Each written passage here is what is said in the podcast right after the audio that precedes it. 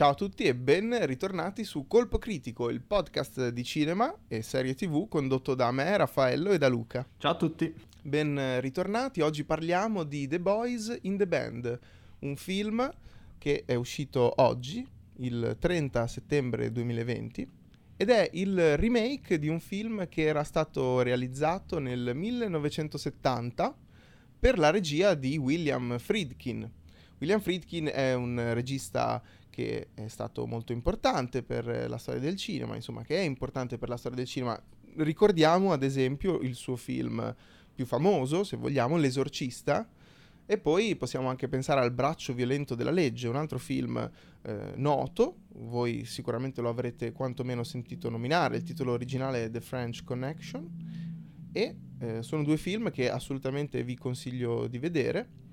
Eh, due film eh, quindi realizzati da eh, un regista importante che con eh, The Boys in the Band del 1970 aveva fatto un altro ottimo film. È un film anche questo che io vi consiglio di recuperare. Sicuramente vi anticipo, vi spoilerò, un film migliore di eh, questo qui del 2020.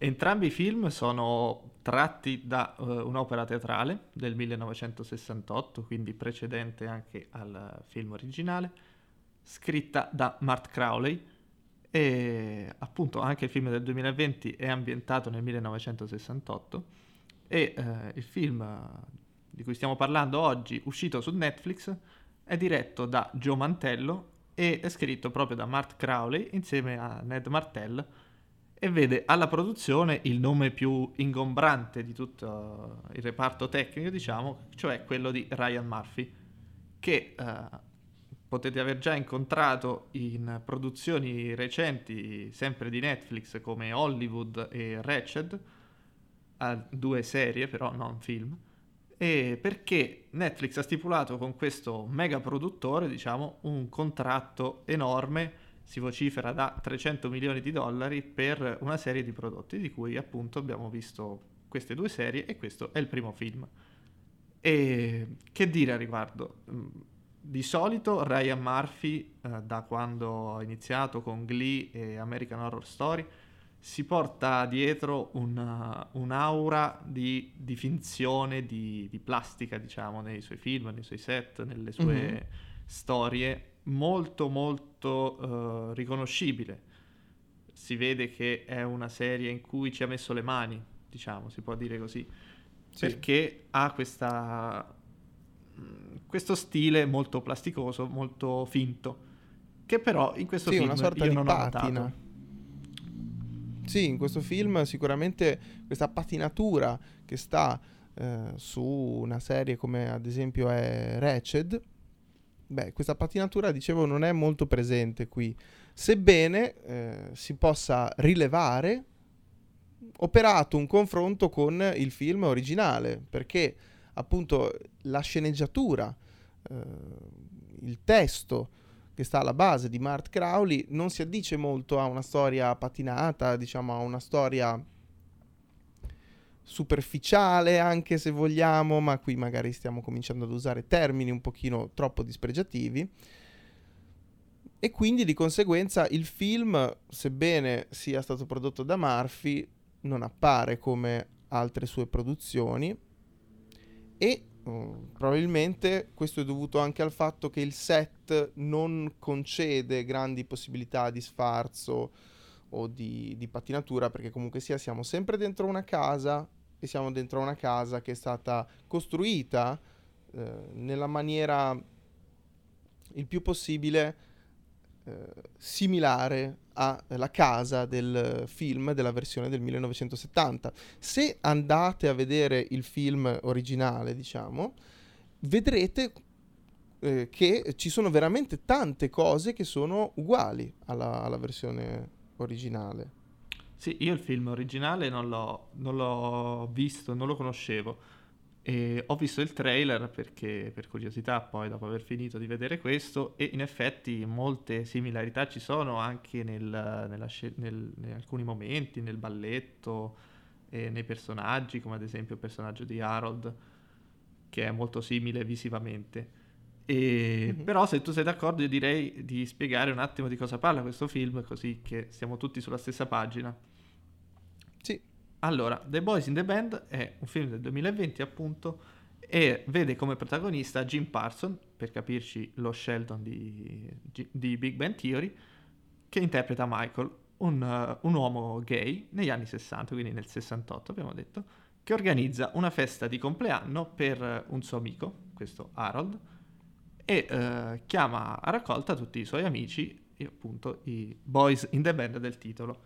Saranno otto amici uh, più vari elementi diciamo, di contorno, eh, tutti dichiaratamente omosessuali, che parteciperanno a questo compleanno e che eh, però vedrà svolgersi lentamente tutta una serie di questioni irrisolte, di nevrosi che verranno a galla, di gelosie, di, di questioni personali che verranno a galla a rendere questo compleanno non molto sereno, ecco, direi così. Mm-hmm. Sì, secondo me lo hai riassunto bene. E nel cast troviamo anche Zachary Quinto che interpreta Harold e Matt Bomer come Donald e altri personaggi. E uh, la peculiarità di questo film è che anche tutti gli attori che interpretano i personaggi sono attori dichiaratamente omosessuali, quindi uh, questo film, l'operazione, è evidentemente uh, a sfondo omosessuale come tematica e non lo nasconde neanche per un secondo. Il, tratta di un'opera certo. che è uscita nel 68, che aveva una, una, radicalità sicuramente diversa rispetto ad adesso, ma che comunque permette mm-hmm. di eh, capire come il tema sia evoluto nel tempo e sia ancora oggi importante e mh, mm, difficile. Certo, poi è Ryan Murphy comunque sia è, si è sempre dimostrato interessato all'argomento e quindi questo film è anche una conferma da questo punto di vista della sua, della, del suo stile, mh, delle cose che a lui interessano, eccetera. Esatto. Bene. Bene, direi che quindi puoi andare abbiamo... con qualche primo commento, diciamo, visto che ha avuto una hai avuto un'impressione un po' più decisa rispetto alla mia del film. Sì, io diciamo quando uh, ho visto il film ho pensato che non fosse uh, brutto, ma uh, se lo devo confrontare con la versione originale, allora questo film emerge in tutta quanta la sua, scusate il termine, mediocrità. Cioè, okay. questo film non è fatto male, Così come può non essere fatta male anche la recita eh, della parrocchia con il prete che recita. Ecco, e quindi eh, no, non c'è veramente qualcosa di terribile nella realizzazione di questo film, anche dal punto di vista, come dicevamo, del tono, del, del messaggio. È un film, come dire, anche abbastanza sobrio, che sta in piedi con delle situazioni che evolvono in maniera sensata non ci sono pacchianerie, non ci sono veramente dei motivi per cui dovrei non apprezzare questo film. Se non il fatto appunto che questo film era già stato fatto mille volte meglio, è come se confrontiamo appunto eh, la recita della parrocchia con eh, lo spettacolo alla scala e semplicemente questo prodotto non regge minimamente il confronto con il suo eh, predecessore e mi sembra una sos- in buona sostanza una malacopia, cioè mi sembra uguale, tranne per il fatto che eh, t- sotto tanti punti di vista, per tanti aspetti, è peggiore. Ma perché uh, dici questo? Cioè, io non avendo, film, non, non avendo visto il film originale, uh, faccio fatica a capire se mi dici che sono due testi uguali, sono due film praticamente uguali con tanti elementi che coincidono Do- dove sono le differenze, ti chiedo?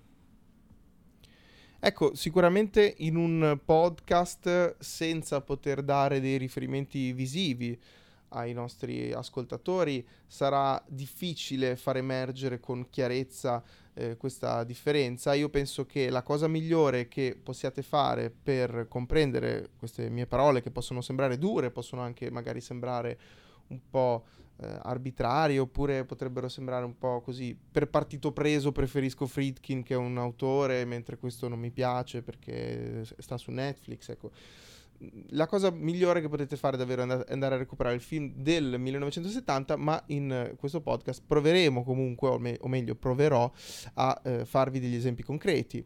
Eh, partiamo ad esempio eh, con il personaggio di, uh, io lo chiamo Sheldon perché si chiamerebbe, hai detto, Michael. l'attore... Ah, l'attore si sì, chiama il personaggio Jim. Michael, Jim Parsons.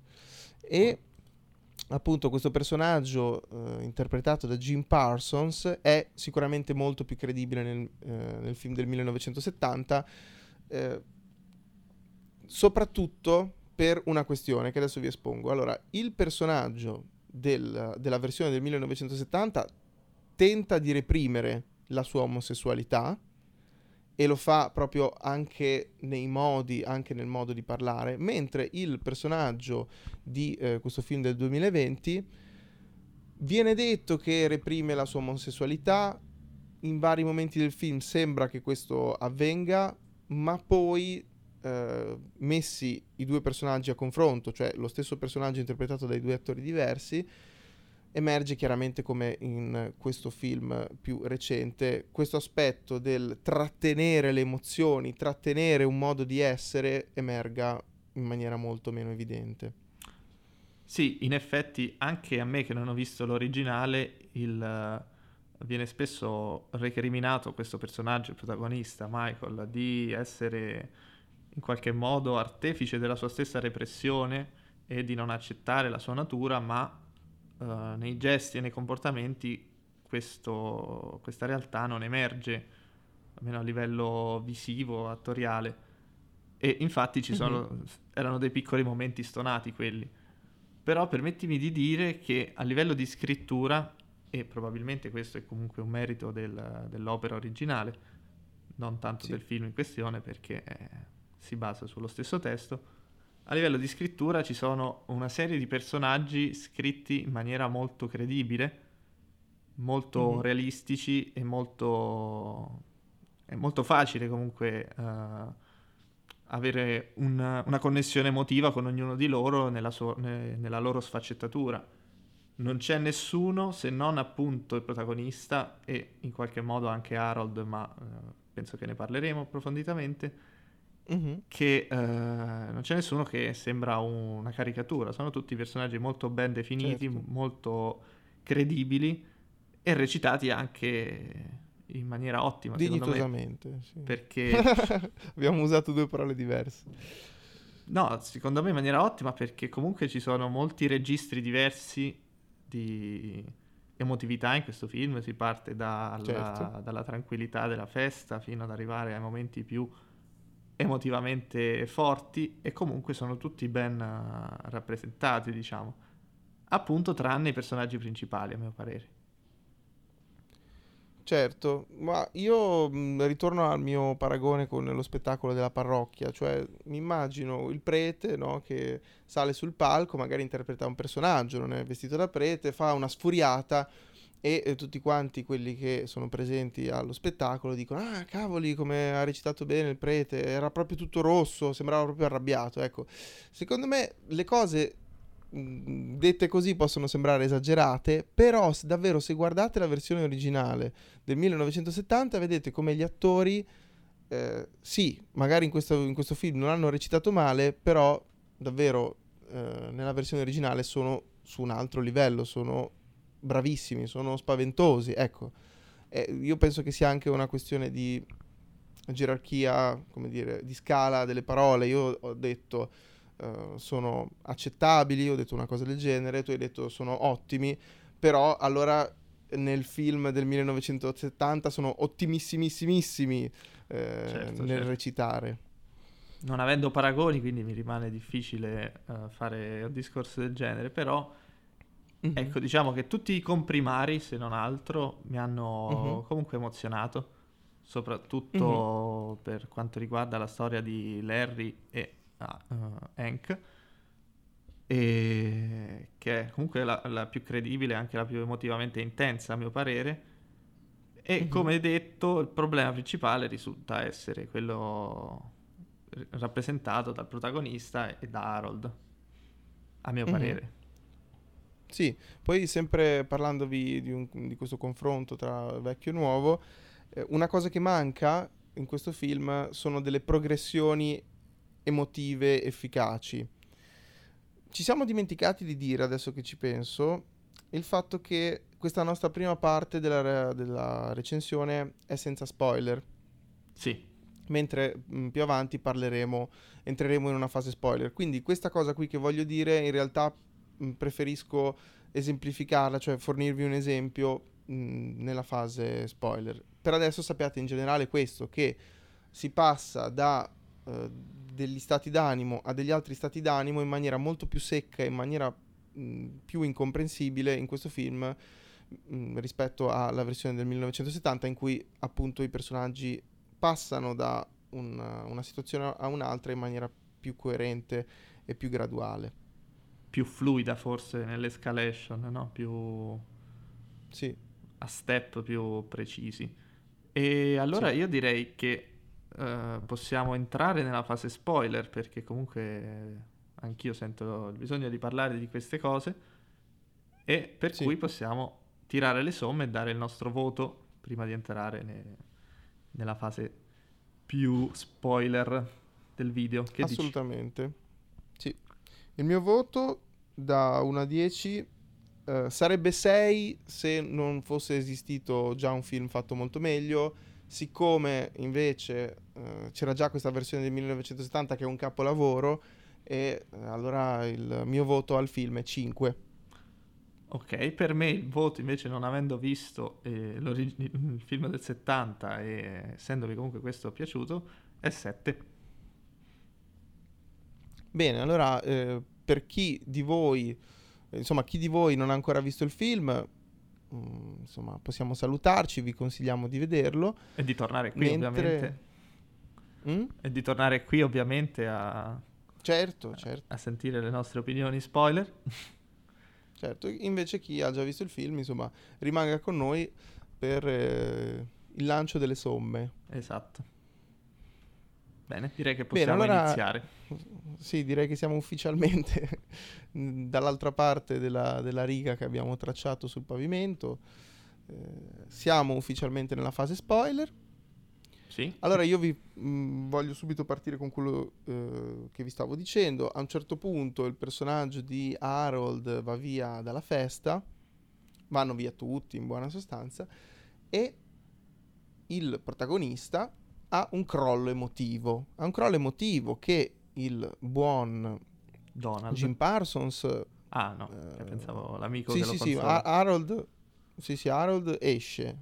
Harold eh, non è più in campo, va via di casa e rimane Jim Parsons che ha un crollo emotivo, ha un, ha un momento eh, terribile. E appunto l'attore recita bene questo crollo emotivo, nel senso è abbastanza credibile, non ho pensato che il crollo emotivo sia finto, eh, fosse finto, però quello che ha reso finto il crollo emotivo era il fatto che mancava una progressione, cioè Harold esce di casa e lui crolla come una pera cotta, come una pera, insomma, non so se cotta, però crolla eh, come se avesse una sorta di attacco di panico medico, come, come si dice.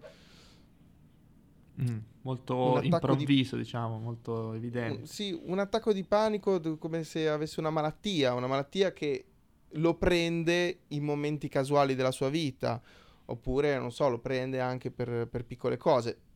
Mm, in sostanza, Harold esce e uh, Jim Parsons che interpreta Michael crolla.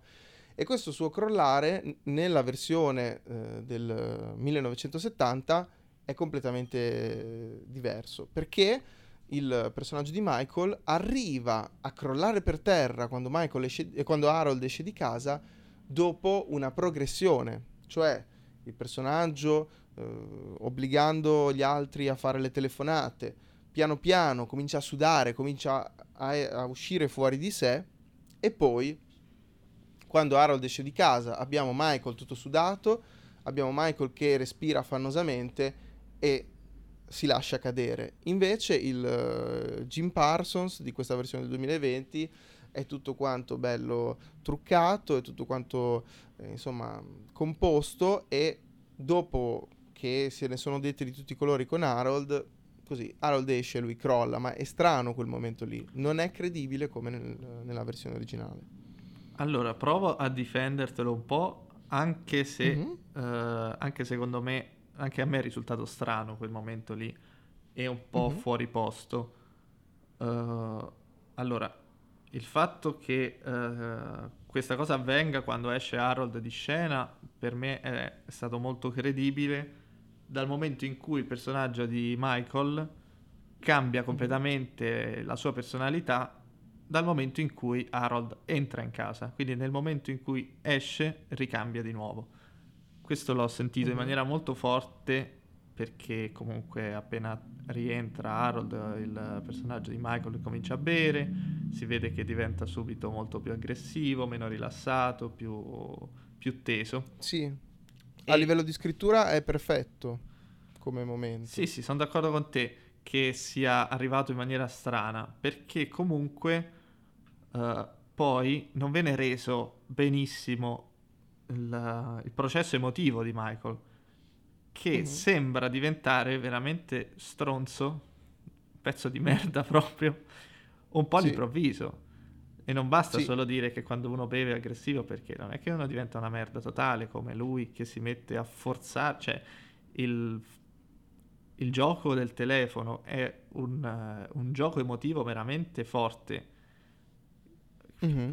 che lui uh, è spietato nel mettere in atto, forza tutti a partecipare, cerca tut- fa- sì. di fare pressione in tutti, in maniera un po' troppo repentina secondo me. Ed è lì il problema, perché lui poi si pente di averlo fatto dopo che Harold gli ha comunicato tutto quello che pensa di lui, ma sì. uh, ha avuto modo di uscirne molte volte da questo discorso, da, uh, ha visto la sofferenza che ha causato, ha visto i problemi che stava facendo, ma ha continuato imperterrito ad andare e non sembrava molto motivato a livello di emotivo questo, questo comportamento. Sì, assolutamente. Nella versione invece del 1970 si arriva al gioco delle telefonate in maniera molto più sensata, in maniera molto più elegante, in maniera proprio recitativamente più efficace, ovvero tutto il momento in cui, diciamo, dal momento in cui Harold entra in casa, Michael e Harold cominciano a lanciarsi delle frecciatine, ma come lo fanno? Nella versione del 2020 lo fanno boh, in maniera un po' a caso, come se l'unico modo di comunicare tra Michael e Harold sia sempre stato esclusivamente quello di eh, tirarsi merda addosso, eh, a discapito praticamente di qualsiasi interesse per la situazione. Sì, sembra diciamo... che non gli importasse nulla di mettere in imbarazzo gli altri nella festa all'inizio esatto, quando si insultavano. Diciamo. Esatto, esatto, intendevo esattamente questo. E nella versione del 1970 invece le cose sono diverse perché Michael e Harold si tirano delle frecciatine tentando di mantenere eh, dei modi conviviali, dei modi che non rovinino la festa così di colpo perché in questo film del 2020 da quando Harold entra la festa è nata a puttane. Mm, non abbiamo più eh, alcun interesse da parte di Michael di mantenere un pochino di sì di apparenza. di situ- sì di apparenza e poi c'è anche un altro problema secondo me che è proprio il personaggio di Harold che tra tutti risulta quello meno credibile un po' più finto sì sì. E eh, risulta un po' un, un'esagerazione di un uh, modo di fare uh, sì. troppo sicuro di sé, che non si mischia con, uh, con, le emozioni degli altri, ma che riesce a essere superiore a tutto, che però è un po' strano in quel contesto, perché nessuno gli dà corda. Sì. Sì, sì, e, tra l'altro aggiungo una cosa, nel film del 1970 il titolo italiano è Festa per il compleanno del caro amico Harold e nella locandina, diciamo, originale, quindi anche quella inglese, c'è proprio Harold in copertina e l'altro personaggio in copertina è il Toy Boy, diciamo il, il ragazzino che è stato portato eh, per soddisfare i desideri di, sessuali di Harold. E quindi eh, capite bene che c'è proprio un, un equilibrio diverso, perché Harold è fondamentale nella versione originale, in questa versione del 2020 sembra uno dei tanti personaggi che, che capita lì dentro, ma il vero protagonista è Michael. Certo, anche nella versione originale il protagonista è Michael, però mm, questo Harold de- del 2020 è un personaggio così come hai detto tu, mh, mm, abbastanza difficile da interpretare, un personaggio un pochino, aggiungo, bidimensionale. Sì. Un personaggio strano, invece davvero nella versione del 1970 che vi scongiuro andate a vederla, è bellissima. E Harold è il re della festa. Harold entra e ha, una, ha un grande magnetismo, ha, un, ha, dei modi di fare eh, molto attraenti e quindi è anche un pochino come se Michael lanciasse delle, fracce, delle frecciatine a, ad Harold perché non gli piace eh, questo suo modo omosessuale di mh, tenere il banco della festa, insomma, di essere il, il, il, nuovo VIP. E quindi cominciano un pochino a, a rimbeccarsi e poi si sfocia nella situazione delle, delle telefonate e tutto quanto, però insomma... Chiaro, eh... perché eh, nella versione originale quindi c'è più forte questo sentimento di non accettazione del protagonista del suo sì. lato omosessuale. Sì. Ho capito. Sì. Eh, questa cosa non, non, c'è affatto, secondo me, in, uh, in questo film. Se, eh, viene solo detta esatto. per la faccenda della Chiesa, ma non si vede, non è, non è messa in scena. E infatti il discorso finale che Harold gli fa suona un po' a sorpresa. A me, nel, eh, assolutamente, sì, sì, sì. Sembrava Perché... proprio fuori personaggio. Sì, nel, nel, nella versione originale Harold è proprio una checca, cioè è un personaggio che non ha paura di mostrarsi omosessuale, anzi se ne vanta e riesce ad essere magnetico, riesce a essere il re della festa, vabbè che è il suo compleanno, però comunque sia riesce a... Eh, è, è, un personaggio molto interessante per tutti gli invitati. Qui ha un modo di fare, eh, di accettare la sua natura in maniera molto orgogliosa, quindi esatto. rispetto a, a esatto. al protagonista che se ne vergogna, chiaro. Eh sì, questa dinamica manca in maniera abbastanza importante in questo film. Infatti, un'altra cosa che volevo dire è che rende la progressione de- della trama, del ritmo molto strana. Sembra quasi che il film mm-hmm. a un certo punto imploda su se stesso.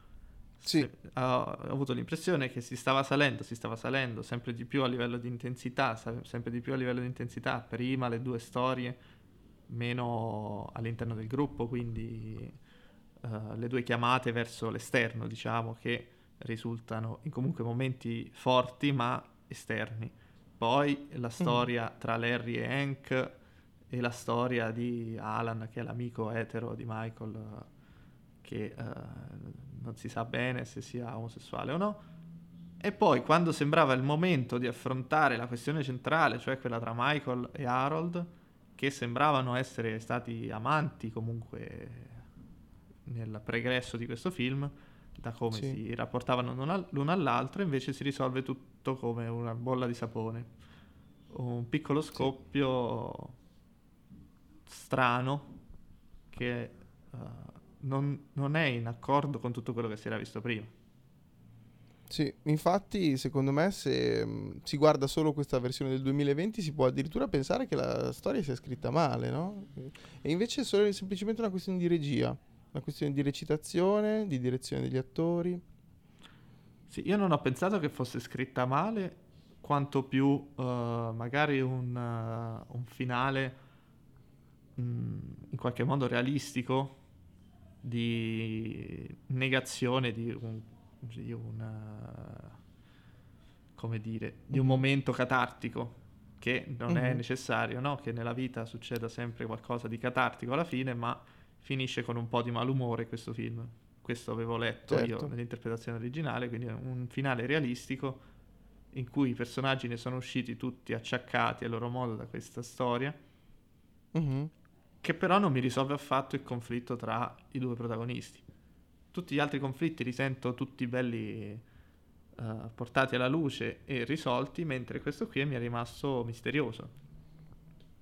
Eh sì, ha proprio un alone di mistero insensato Harold in questa versione del 2020. Sempre con gli occhiali da sole che non toglie mai, con un tono sempre uguale. Anche nella presentazione.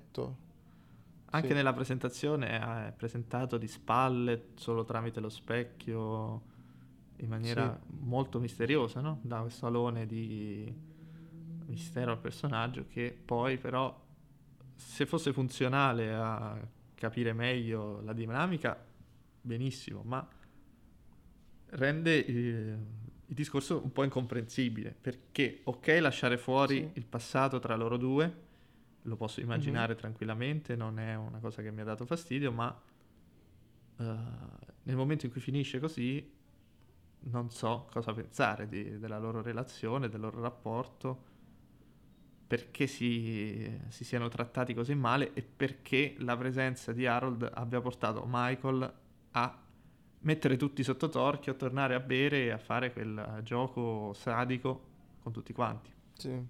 Sì, sì, no, io ti dico, qua si capisce poco, ma nella versione originale il motivo è quello che abbiamo già detto durante questa recensione, ovvero che Harold eh, risulta un personaggio poco accettabile da Michael perché Harold ha un modo diverso di rapportarsi alla sua omosessualità. Chiaro, chiaro, sì. Eh, diciamo che sarebbe stato importante inserirlo anche in questa storia. Eh beh, insomma, è diciamo il nucleo, il cuore del film, il motivo per cui tutta la storia è stata raccontata Esatto. E non so, qui non emerge, quindi di conseguenza il film mm, non può, per me non può essere sufficiente. È un po' monco, sì. Io ti dico, ho apprezzato sì. tutte le altre storie parallele, mm-hmm, che le ho trovate sì. emozionanti, credibili, sì. ma questa è stata l'unica un po' strana. Sì, probabilmente avendo quell'elemento lì in più, quella caratterizzazione più precisa del protagonista e Harold, forse sarebbe uscito tutto in maniera molto in maniera perfetta, perché probabilmente eh, la pista originale aveva questo nelle intenzioni e diciamo che con questo elemento in più risulta essere una storia assolutamente eh, importante e coinvolgente.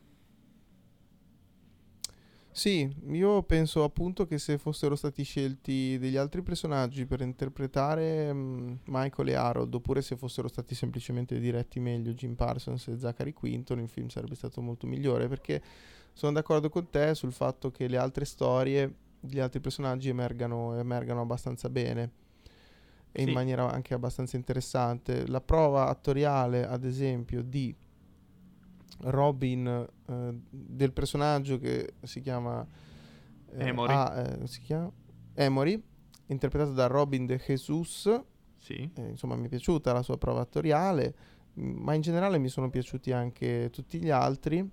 E un altro dettaglio, insomma, che sempre emerge dalla differenza tra, tra i due film è eh, il fatto che Alan, mh, mm, interpretato da Brian Hutchinson, in questo nuovo film è un personaggio molto cupo, molto villain, mentre eh, nella versione originale è un personaggio un pochino più sensato nel suo non accettare l'omosessualità ed è un personaggio che in qualche modo risulta essere meno sgradevole. Ecco. Ok. E poi io questo sto... Alan qui... Sì, sì, ho capito che... Co- ho capito cosa intendi. E mm. io sto pensando che c'è anche un altro personaggio, che è quello di Donald, che non ho capito fino in fondo il suo ruolo mm. né per Michael Sì, io direi che... È rimasto un po', un po', estraneo a tutti gli eventi alla fine, non, ha, non, è stato coinvolto nel gioco e faccio fatica un po' a capirne eh, il senso. Sì, io penso che sia anche una questione di regia, perché ma, sì, eh, il personaggio di Donald eh, è una spalla, è chiaramente la spalla del personaggio di Michael E io ti dico, nella versione originale viene inquadrato di più. Qui, mh, siccome la regia tende molto a fare dei primi piani alternati a dei campi molto larghi, eh, il personaggio di Donald parla poco e di conseguenza mh, non viene inquadrato. Penalizzato.